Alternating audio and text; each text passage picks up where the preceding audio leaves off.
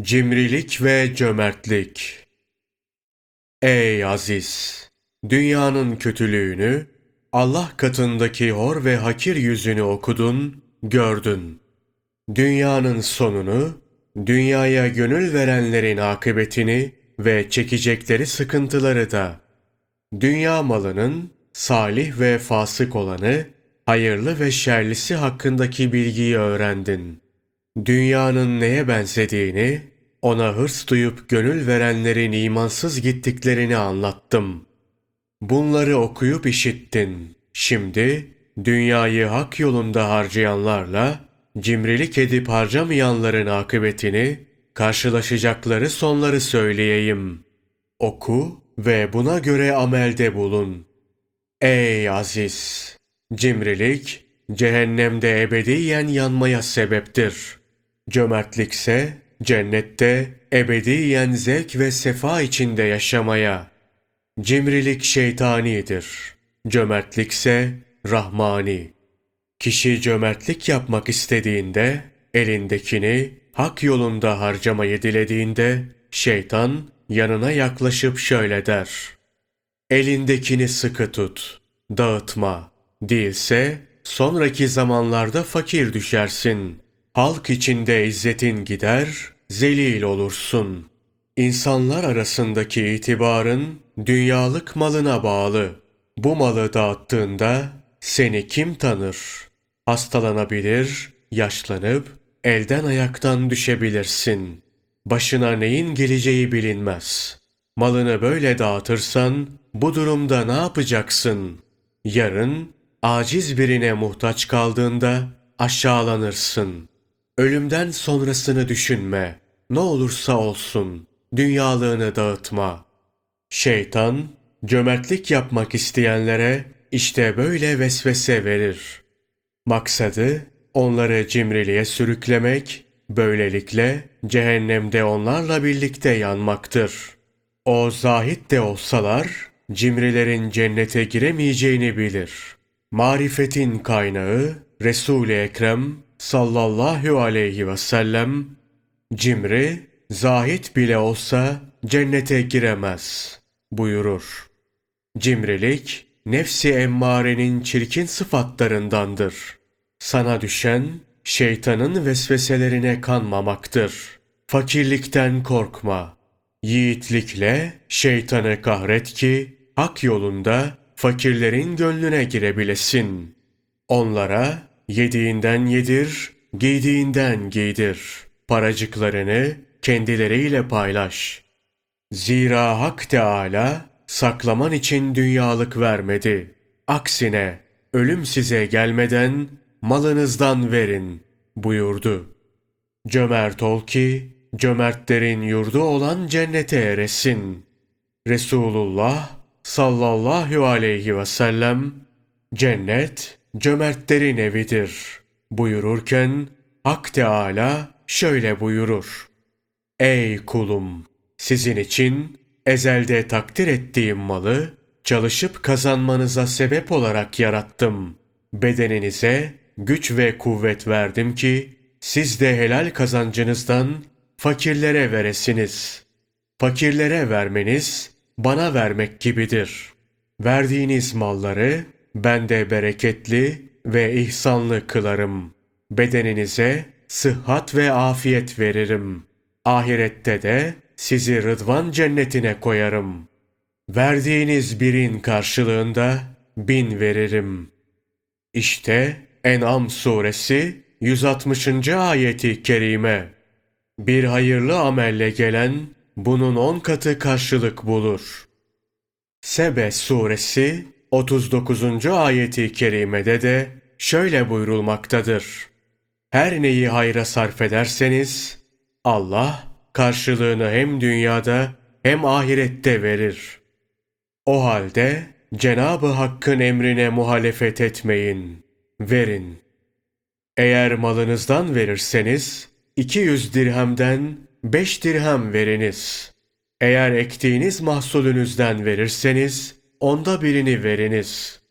Alacaklıya borcunuzu ödeyin. Düşmüş, çaresiz insanların ellerinden tutun ki Hak Teâlâ da sizin elinizden tutsun. Verdiğiniz fakirlerden minnet beklemeyin. Onlar minnet duyarsa yerindedir. Verdiğiniz yani azığınız ahirete intikal etmiş olur. Fakat verdiğiniz için verdiğiniz kişiden minnet beklerseniz verdiğiniz bozulur. Ahirette bunun karşılığını göremezsiniz. Nitekim Hak Teala Bakara suresi 264. ayeti kerimede şöyle buyurur. Sadakalarınızı başa kakarak ve eziyet ederek boşa çıkarmayınız. Kişi yaptığı hayrı unutmalı, onu Allah'a ısmarlamalı.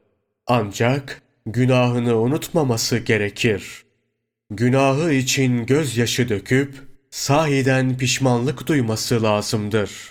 Böyle davranırsa belki Hak Teala keremiyle günahını affeder.